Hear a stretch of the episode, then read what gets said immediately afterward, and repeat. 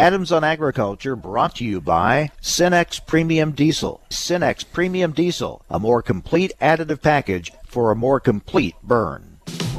Informing America's farmers and ranchers. It's Adams on Agriculture. Produced by the American Ag Radio Network. Here's your host, Mike Adams.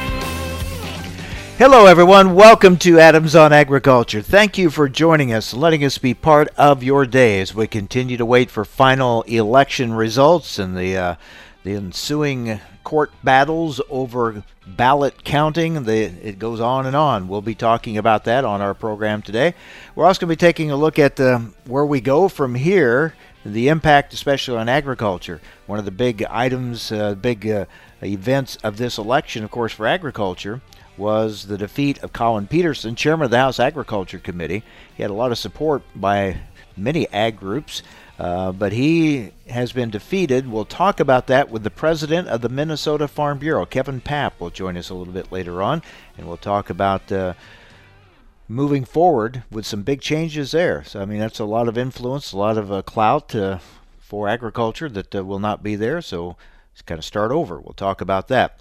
Also, the market's hot today. We'll talk with Arlan Suderman, Chief Commodities Economist for StoneX, and I'll also have some thoughts, uh, some takeaways that I have from uh, this election process a little bit later on as well. But let's talk about the election with Jerry Hagstrom with the Hagstrom Report. Jerry, good to talk with you again. Um, well, the voting is over, but the counting is not, and uh, that's uh, got its own share of controversy, and it looks like it could be a while before we get final results. Yes, I've just been watching TV this morning, and uh, you know, it's just uh, slow. It's like drip, drip, drip.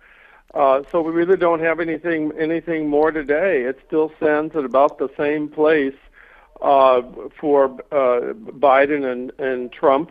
Um, looking better for Biden, but not certain because of all the votes that still have to be uh, that ha- still have to be counted.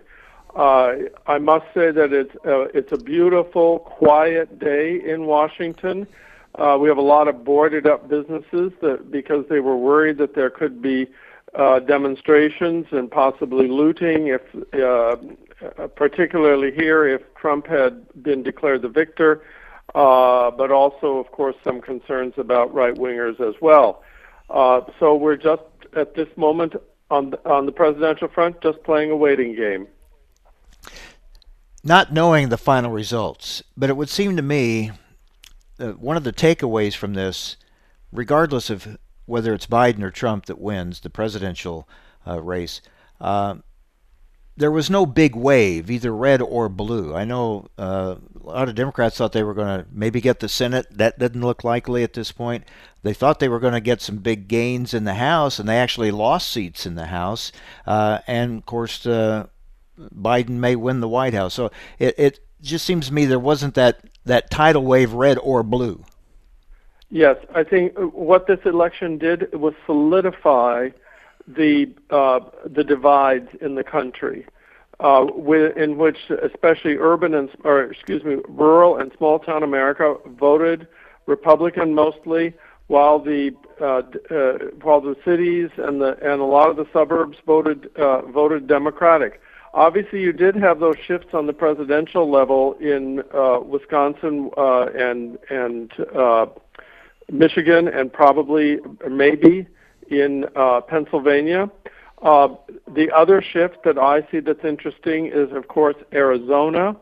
Uh, you can you now kind of have a southwestern Democratic region uh, that kind of attaches itself to California and the Pacific Northwest and that is something uh, new in our politics. Uh, so we do have some we have some regional shifts there, but uh, but not the waves that people were hoping. I think we're just going to have these two re, uh, these two regions or two types of places in the country. Um, Senator Heidi Heitkamp was on a, a webinar yesterday in which she talked about that and the fact that these two uh, sections of America view each other so differently and says we need to have more conversation at the local level. This, if we're going to reach any kind of unity, it can't come from the top down. We have to have conversations about the problems that people see in rural America and in urban America, uh, and and move from there. Yeah, the need for unity is very evident. That's for sure. And you talk about those shifts, and that's tr- what you talked about was one shift. The strength of the president winning in Florida the way he did, which surprised a lot of people, and appealing to uh, those in Florida, and that's always a kind of a changing demographic there. But that's another shift that took place on the Republican side. Uh, well, yes, and but I would also say that that was a shift on the Democratic side because the Democrats proved proved to be so weak among the Latino voters in uh, Florida, especially where they're not so much Mexican American, but from other uh, other places. Uh, that was very important. Their their poor turnout in in the Miami-Dade County area was uh, was very important to uh, to uh, Trump taking Florida. I would say both sides have a lot of work to do, I would say, and we'll see where it goes from here. Meanwhile, I mentioned Collin Peterson. I mean, that, uh, regardless of how you feel on that race, the void in influence and leadership on the House Ag Committee, uh, that's going to be felt. Oh, definitely. Uh, this was a major loss for agriculture. Uh, first of all, I think it showed that if it's a choice between agriculture and cultural issues, uh, uh, in a rural district, the cultural issues win.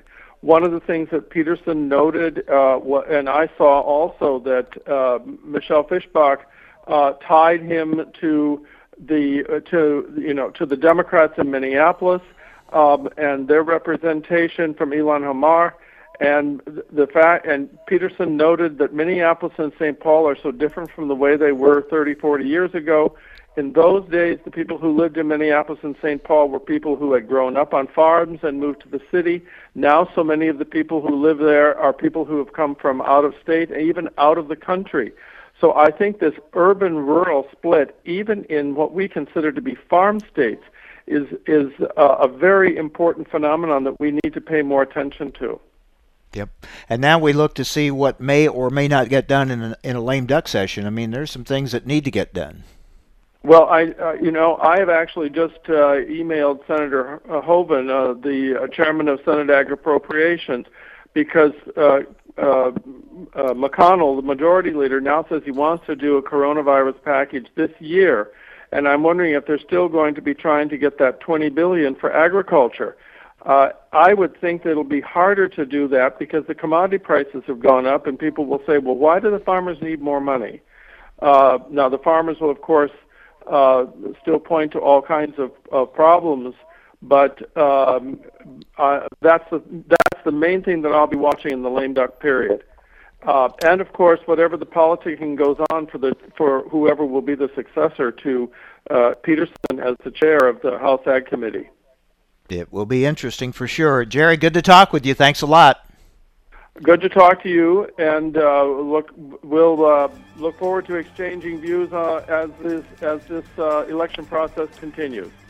Yeah, maybe next time we talk, we'll actually have the final results, hopefully. Thanks, Jerry. Jerry Hagstrom with the Hagstrom Report. Up next, we'll talk about uh, the situation in Minnesota and the House Ag Committee, Collin Peterson's defeat, and more issues, reflections on the election with the president of the Minnesota Farm Bureau, Kevin Paap, next on AOA.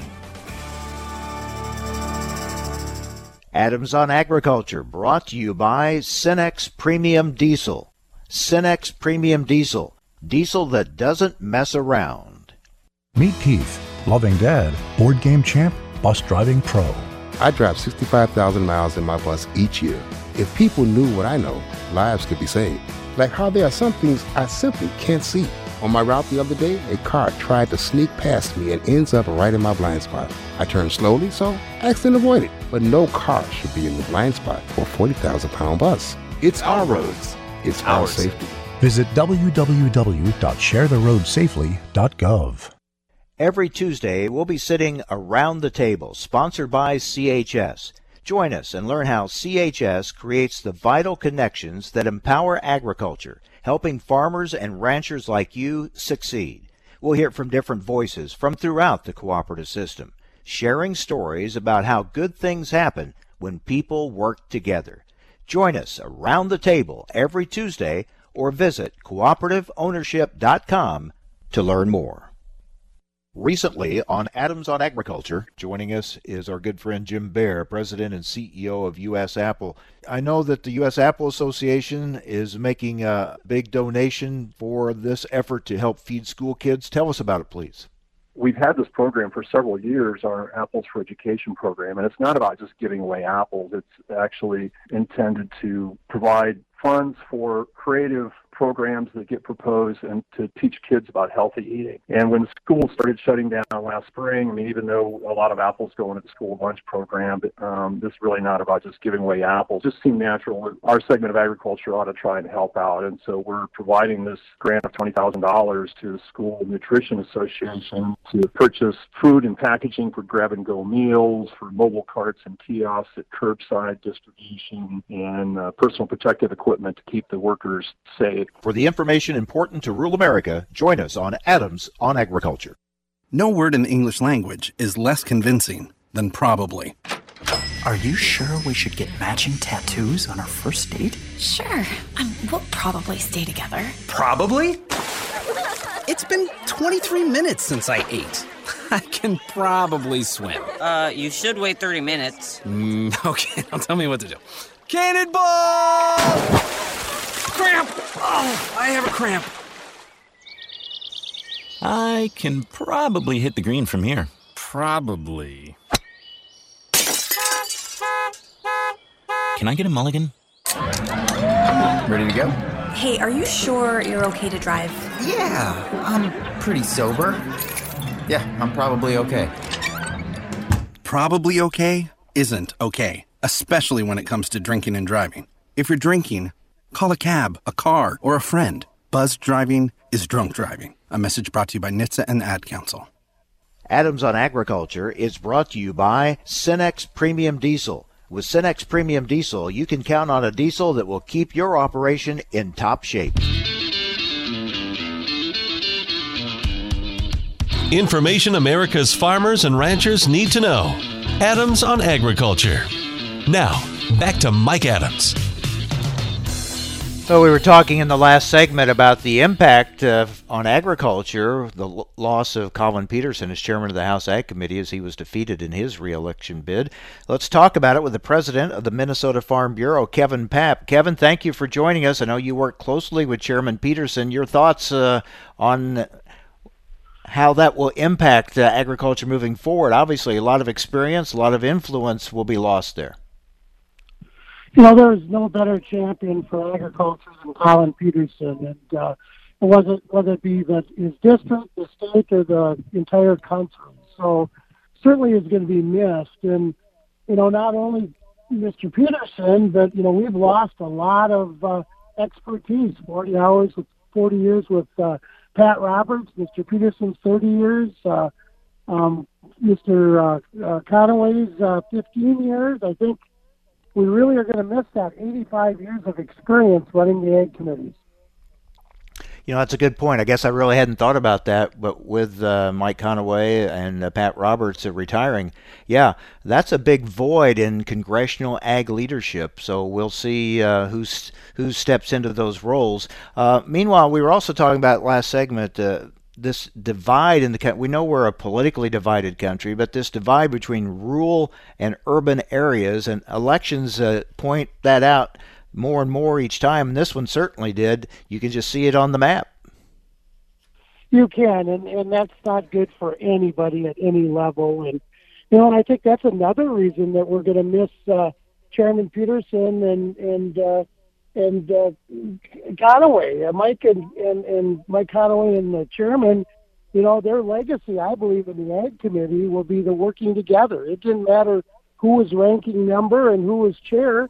We saw that go back and forth uh, multiple times. They all treated each other with respect and, quite frankly, showed the rest of the committees how the working together works, and we have to do things on a bipartisan basis. Yeah, that approach uh, seemingly is um, becoming a thing of the past. We need to get back to that, uh, the willingness to reach across the aisle and work together, and we'll see uh, if if that happens moving forward or not. Uh, so that was the big headline out of your state of Minnesota. What were some of your other thoughts on the election? Well, it's uh, you know it's certainly an interesting season, and as you hear a lot of outside ads and things like that.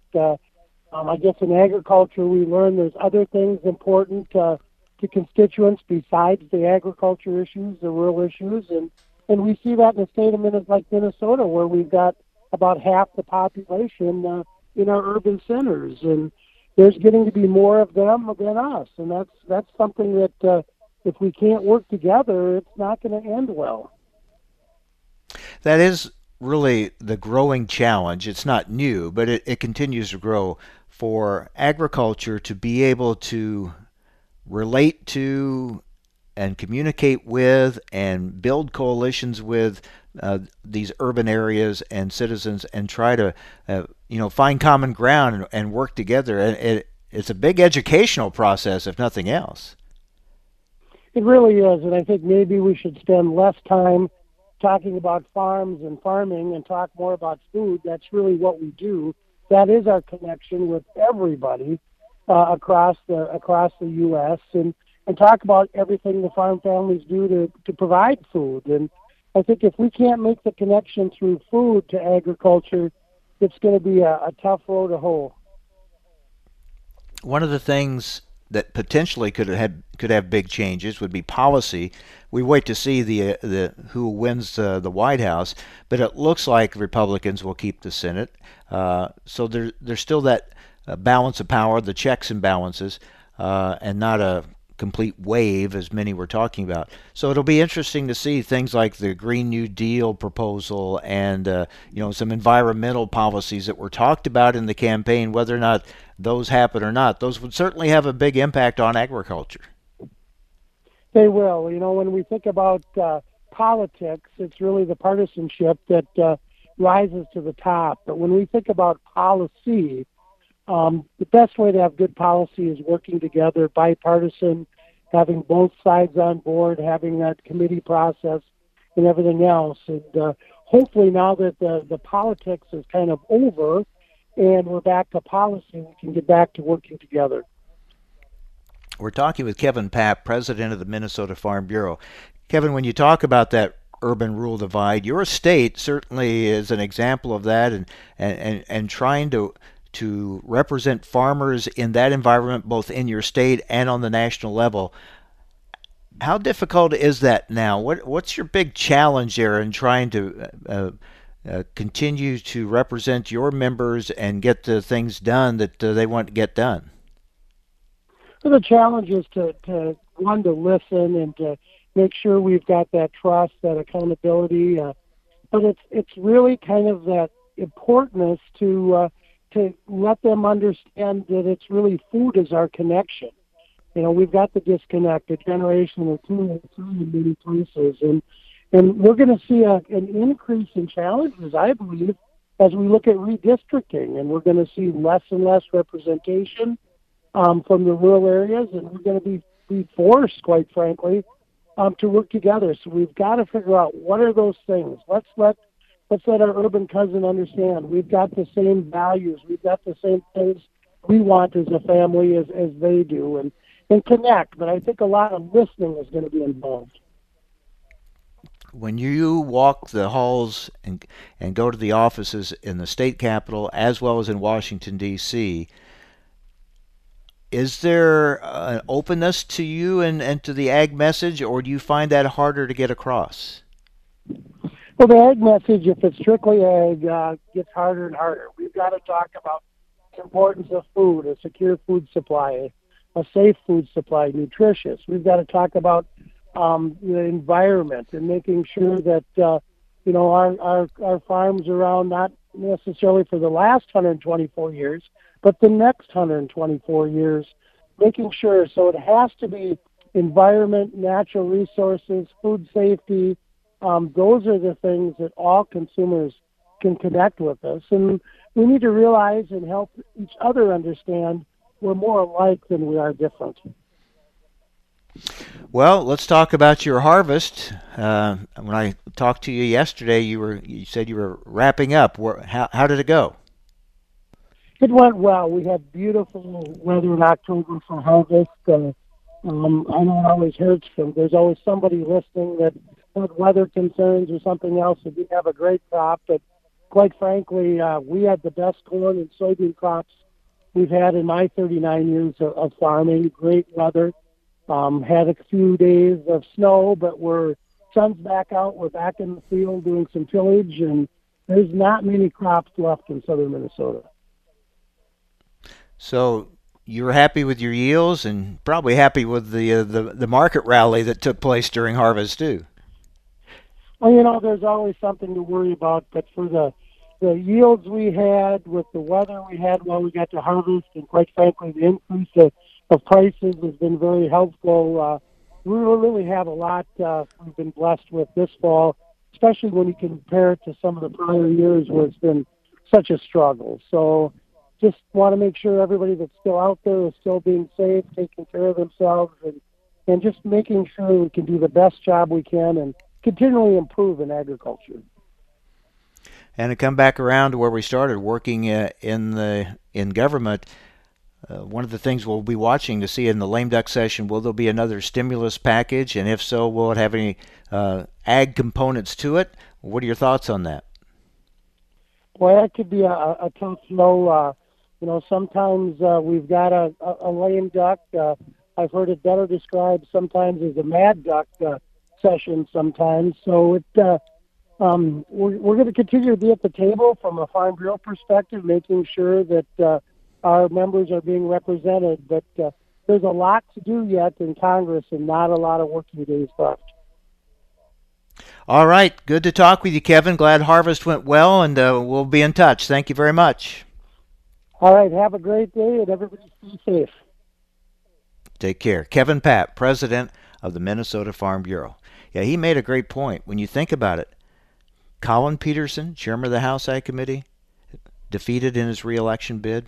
Pat Roberts, chairman of the Senate Ag Committee, retired, and uh, Mike Conaway, a former chair of the House Ag Committee, was ranking member here this uh, past uh, couple years. Now he is retired.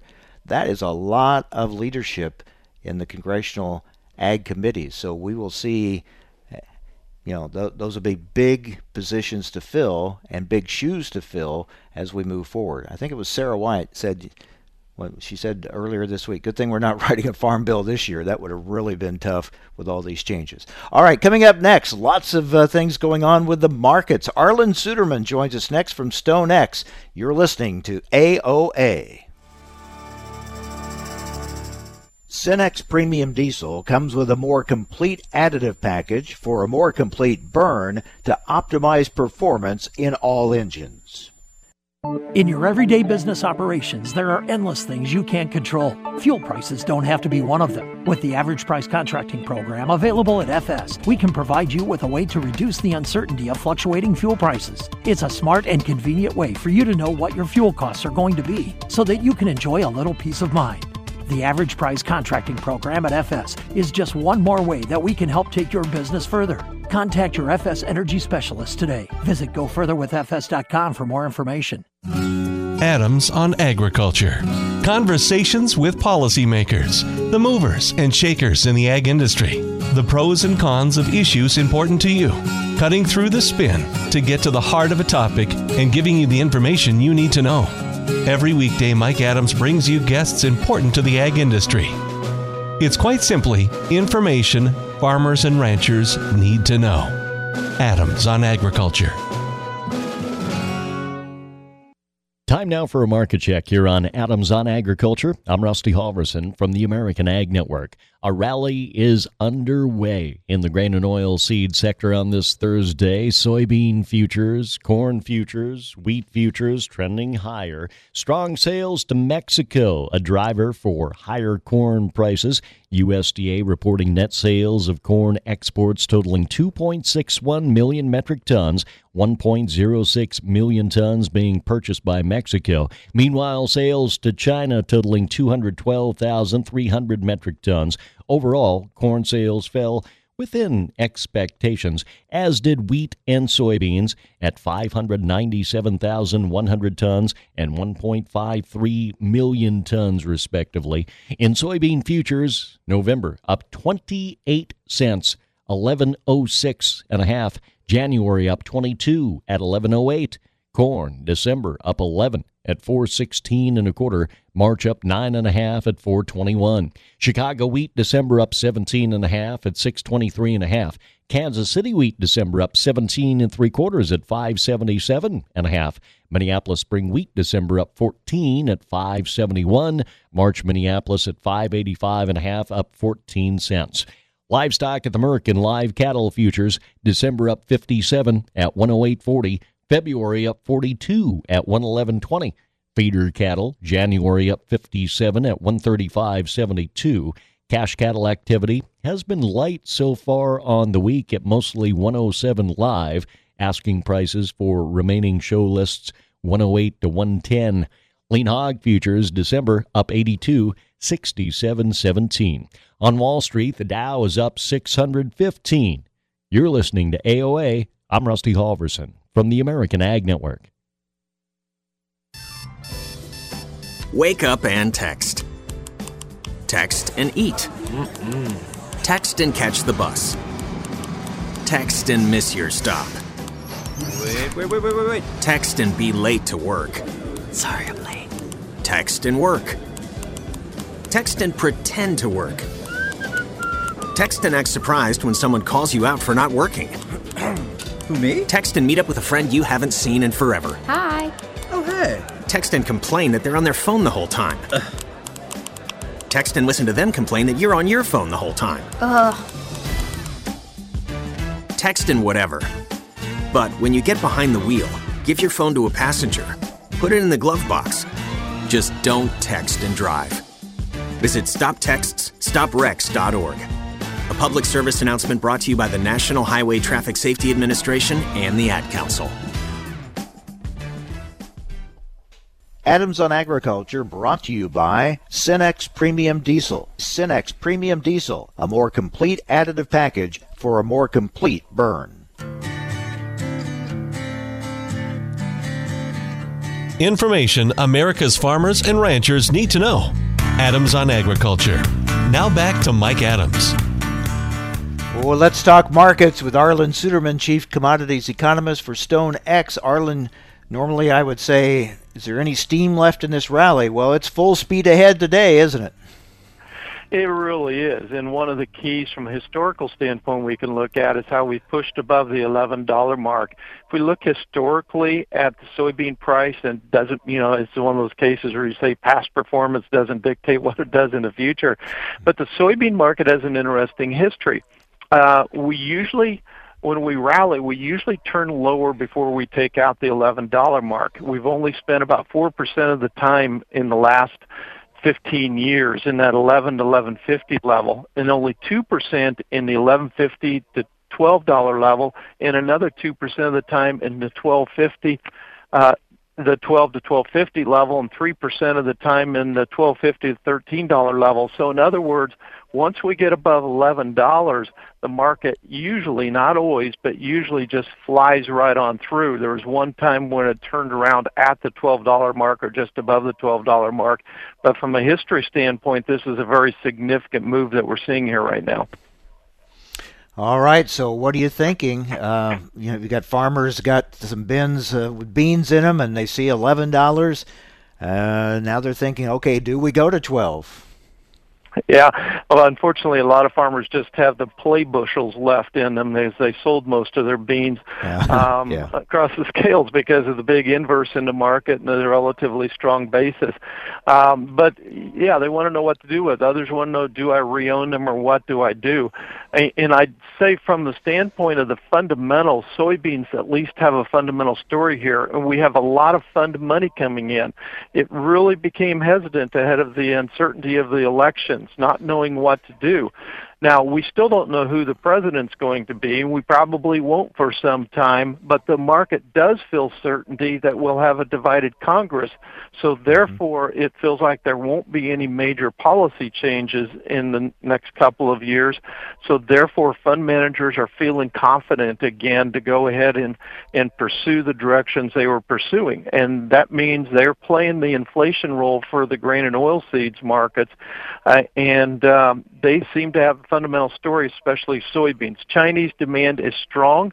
Chinese buyers aren't about to back off or cancel purchases until they know the size of the Brazilian crop. That won't be known for a while. The forecast is dry in the southern third or so of uh, of Brazil and most of Argentina's growing belt, and uh, La Nina tends to facilitate that right on through December and January. You know, you touched on something that I've been focused on and was really paying attention to going into the election. That was uh, would there be a wave? People talking about a red wave or a blue wave, and they were talking about it could be a tidal wave. Uh, but we didn't see that. And uh, regardless of who wins the White House, it looks like the Senate stays Republican. The House stays Democrat, although the Republicans made picked up some seats in the House. But that divided government, the uh, the checks and balances. I, I think when that came out of this election, uh, that kind of, as you mentioned, kind of sent some reassuring notes uh, to the markets that hey, we're not going to go dramatically or drastically one way or the other. Uh, and I think we're we're seeing uh, that reflected, right? Absolutely, that's where the confidence is in the markets right now. Um, as long as they know that we've got gridlock in Congress, they're happy because they know what to expect and they can they can plan based on that. And uh, so that's freeing up the money flow. And the other factor way this is reflected is in the VIX we've talked about that before. Ahead of the elections late last week it surged above 40 um, it generally trades around 10 to 20 it's Wall Street's fear index. I've observed in the past that when it's above 30 it's hard for any commodity to sustain a rally unless it has a strong story. Well, over the last two days, it has plummeted and is trading in the 27 area now, traded as low as 26 early this morning. So the fear on Wall Street has eased considerably, and that's freed up the money flow. So gridlock can be good, is what we're saying here. We're talking with Arlan Suderman with StoneX. All right, let's uh, focus on the corn side. Well, when we go to the corn side, this is, you know, I talk about how soybeans have the strongest story. No one wants to give up on it. Corn can still go either way. In my opinion, corn is priced in expectations that we will see China raise its uh, tariff rate quota to 20 million metric tons. There are some people out there making an argument for 30 million metric tons. You can make that solid argument, but I can also make an equally strong argument that they'll only raise it to 10 or 12 million metric tons. I have my balance sheet at 12 million metric tons right now. And so the market's priced in excess demand. The other side of the coin is what if we have significant shutdowns due to coronavirus? Now, the polls are leaning toward, I say the polls, the numbers from counting ballots in the state electoral college right now is leaning toward Biden. Biden has said he's open to a national shutdown once he takes office.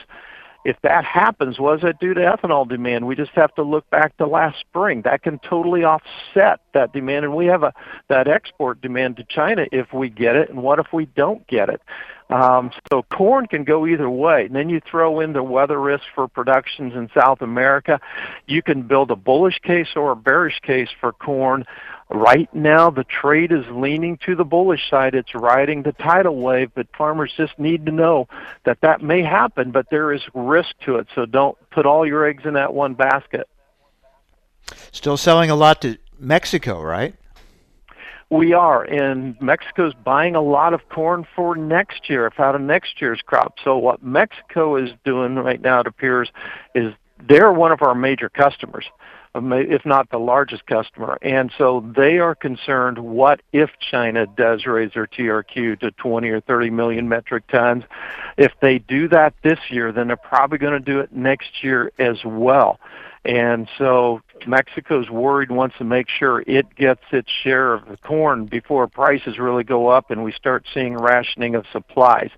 Um, so we're seeing a little bit of hoarding on Mexico's part there. And of course, we'll take that right now. So we it's early, but you have to look at the the drought monitor and the concerns over dry weather and La Nina and what impact that could have as we go into next year. A- absolutely. And uh, as we look ahead next year, you know, we mentioned the risks for South America, which um, Argentina tends to see corn yields maybe 20% below normal in similar type of La Nina years. Um, they're one of our major export competitors, but that's still a relatively small part of the world trade. But what about our next growing season? Uh, I follow several climatologists uh, one of them is starting to put the warnings out about next year. He acknowledges that confidence is very low out there, but looking at the strength that this La Nina is expected to get, um, there is some risk for next year's Midwest growing season. It's hard to put a number on how high it is, but he says, I just wouldn't become overly confident in expecting a good growing season next year with this strong La Nina developing. Well, what a year 2020 has been. Uh, who would have thought in June or even into July we'd be talking $11 soybeans? Yeah, and I don't want to say that I've got special knowledge or anything like that. It's just being in this business for four decades last spring, I just had a sense, man, when things get this dark, history has told me something's going to change. I didn't know what it would be, didn't know if it would happen, but you, you just get that feeling. And in the years past, when things got that bleak and looking that bad, that's when things start to turn around. Cheap prices start buying demand. We did feel like China would be a strong buyer as we got into the last half of the year. That we did expect to happen. Uh, the weather problems coming in were something we did not know, and that's what really gave some meaning to it. Yeah, it's not been a good year for forecasters in politics or or markets, but you're right. You have said that many times. You you've kind of had that darkest before the dawn approach. That when things look to be at their worst, that's about the time they turn around. Yeah, and all I can go off of is 40 years of experience in these grain and oilseed markets. That's what tends to happen. Um, so it doesn't have to repeat itself, but that's exactly right. That tends to be the cycle that we see in these markets, and, and right now it's working. And with all the money supply we have in the system, there's a lot of money out there wanting to chase the markets at this time.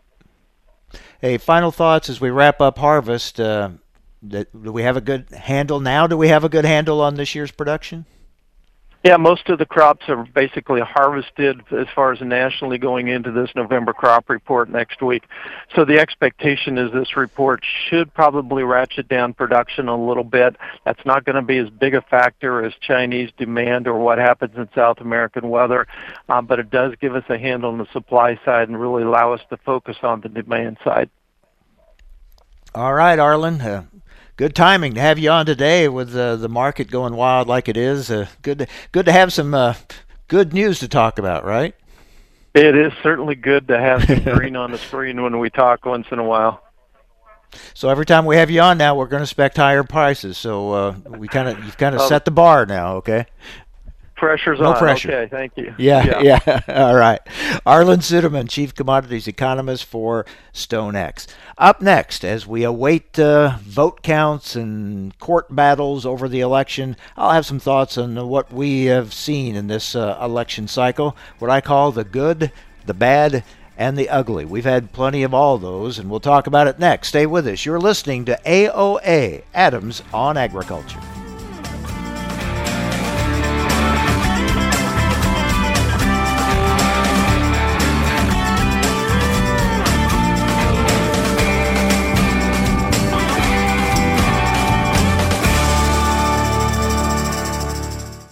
Adams on Agriculture, brought to you by Cenex Premium Diesel. Cenex Premium Diesel, diesel that doesn't mess around. Sometimes life is wonderful, and sometimes it's not. Cherish the good, but always be prepared for life's challenges. At Private Healthcare, we provide the peace of mind you deserve. With private healthcare, you'll get the coverage you want and healthcare you need. If your employer doesn't supply healthcare coverage and you don't qualify for Medicare or Medicaid, you need to give us a call right now. Private healthcare is private health insurance for ages 65 and under with medical, dental, vision, and even prescription coverage. When life comes at you unexpectedly, you need to be ready, and health insurance is your financial safety net. If you're looking for health coverage at the best price and your annual household income is 35,000 or more, give us a call at 800 664 2612. That's 800 664 2612. 800 664 2612. Take a look under your bed. Find stuff under there? What about jobs? No? Now try your basement. There's a pair of overalls that overall you're not so into anymore. A perfectly good laptop that hasn't sat in your lap in months. And even more stuff, but still no jobs? Well, you really have both. See, stuff is defined as household articles considered as a group. Sometimes this stuff is no longer needed. Wait, no longer needed? That can't be right. Because remember those jobs you were looking for? Those are really needed, and they're the stuff inside your stuff. Even inside that winter coat that moved with you to Phoenix. Our job is to unlock those jobs, and it starts when you donate your stuff to your local Goodwill. Here's how we do it. When you donate to Goodwill, we sell your stuff to provide job training for people right here in your community. So just by teaming up with Goodwill, you help create jobs. And isn't that worth parting with the leftover keytar from your 80s cover band? Goodwill. Donate stuff, create jobs. Find your nearest donation center at goodwill.org. A message from Goodwill and the Ad Council. These are the sounds of a dinner. A dinner that almost didn't happen. A dinner now served, thanks to people like you. Due to COVID 19, 17 million more Americans may face hunger. Feeding America is helping our neighbors in need. And if you're able, you can too. Donations are being accepted at feedingamerica.org slash coronavirus. Brought to you by the Ad Council and Feeding America, 200 Food Bank Strong. Adams on Agriculture prides itself on bringing top leaders in the ag industry right to your radio speakers. AOA wants to continue that conversation right to your fingertips. Follow AOA on Twitter at AOA underscore talk show and Mike Adams himself at the handle Mike Adams Ag. You will receive real time highlights of the show and keep up with which convention or industry meeting AOA is attending. That's AOA underscore talk show and Mike Adams Ag. We hope to see you online. To protect his home and family from disaster, Steve used courage, wisdom, and his camera phone. That should do it. Way to go, Steve! By simply taking digital pictures of his family's important documents, Steve can always have them stored safely online, no matter when disaster strikes. Learn other simple ways to protect your home and family before a natural disaster at ready.gov. That's ready.gov. A message from FEMA and the Ad Council. Recently on Adams on Agriculture, we're talking with Joel Haggard, Senior Vice President for the Asia Pacific region for the U.S. Meat Export Federation. He's joining us from Hong Kong. Tell us about some of your efforts there to promote U.S. meat products and how it's going. This has been an extraordinary year, not only because of COVID, but probably more so because of the African swine fever outbreak that's really cut back China's pork supplies. We've been shipping a lot of pork to China, record amounts. This year, we're seeing the beef really starting to pop right now. We've been promoting um, in all types of formats, in-store promotions at Sam's Club, barbecues for traders, a lot of uh, seminars and other educational events for chefs and distributors. Pretty much the full gamut of activities. The audience has been very receptive because we're in a particularly favorable position right now on both beef and pork, but on the beef side because of the uh, Australia's uh, tight supply situation. So it's been pretty encouraging. For the information important to rural America, join us on Adams on Agriculture. We are strong, we are resilient, and we will get through this together. But these are stressful times, and it's important to also practice good self care. It's normal to feel overwhelmed, anxious, or afraid, but there is hope. Reach out to someone, connect with your friends, stay in touch with your community, and know that you are not alone. Learn more at wearebroadcasters.com/hope. Furnished by the National Association of Broadcasters and this station. Adams on Agriculture is brought to you by Cenex Premium Diesel. With Cenex Premium Diesel, you can count on a diesel that will keep your operation in top shape. Information America's farmers and ranchers need to know. Adams on Agriculture. Now, back to Mike Adams.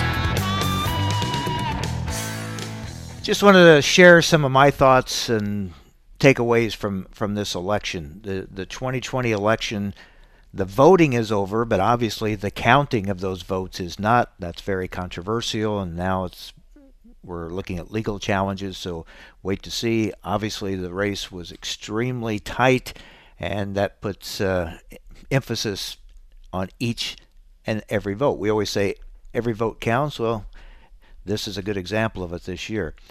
You know, as we wait for those final results, we look back on a long campaign that featured the good, the bad, and the ugly of modern politics, and we had plenty of all of those categories. Let's start with the good. I think no doubt the good from this election was the large voter turnout.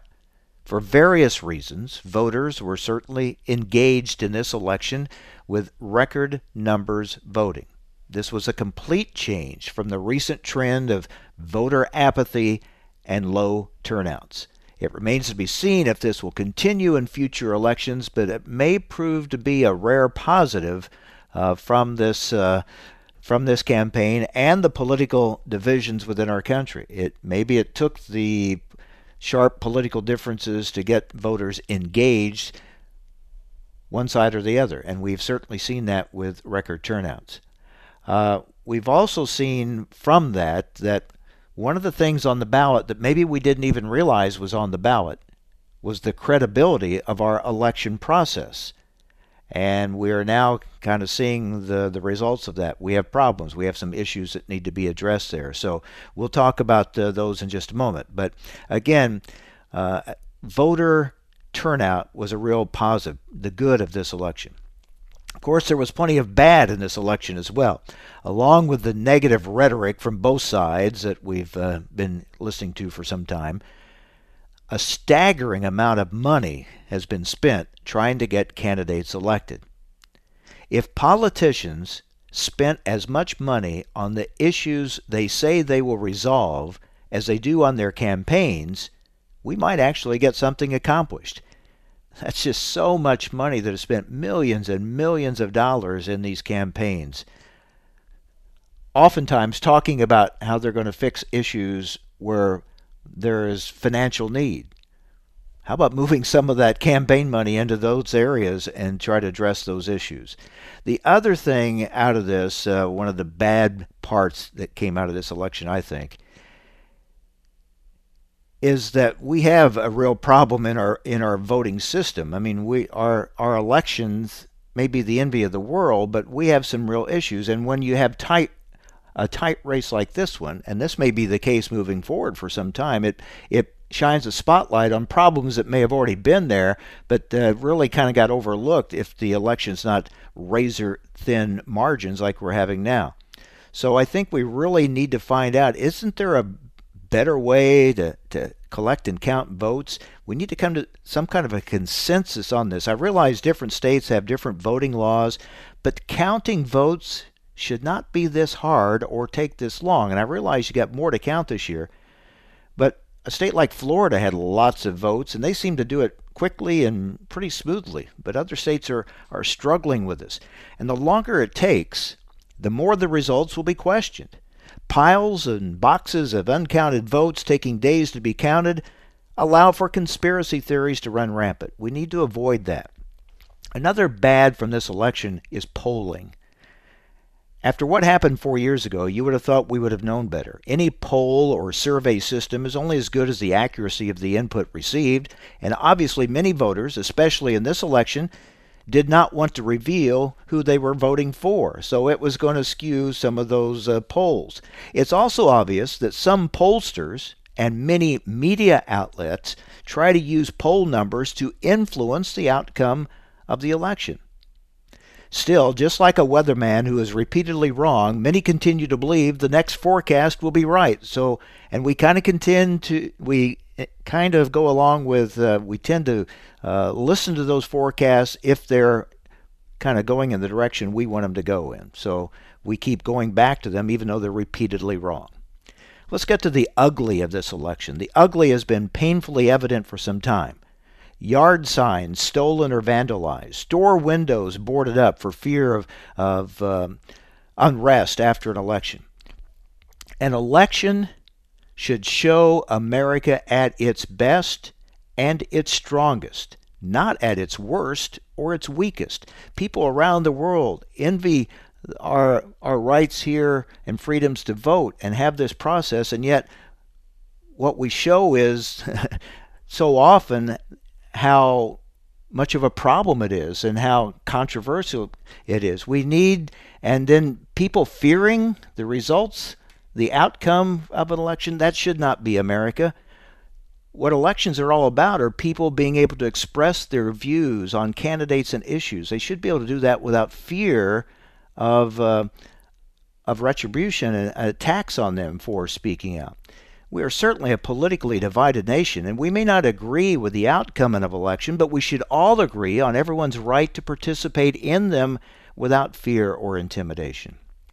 We will always have our differences, and elections tend to highlight them but we need to find a way to make those differences our strength and not our weakness. You know, COVID 19 put the spotlight on our election process. It, it spurred, uh, in many cases, early voting.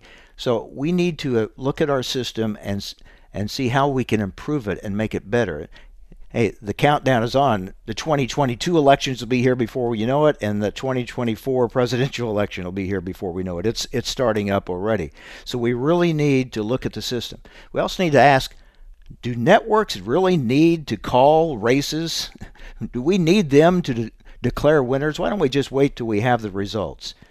I think, as I mentioned earlier, I think one of the really good things that's come out of this too, there was not a tidal wave, either blue or red. Tidal waves tend to do a lot of damage. I think we better we're better served with checks and balances uh, in our, our in our government, and it seems like that's what's going to come out of this, regardless of who wins the White House. Yep, it's on again. The next election right around the corner. Let's hope we learn the lessons from this one. Thanks for being with us, everyone, on AOA. Cenex Premium Diesel comes with a more complete additive package for a more complete burn to optimize performance in all engines.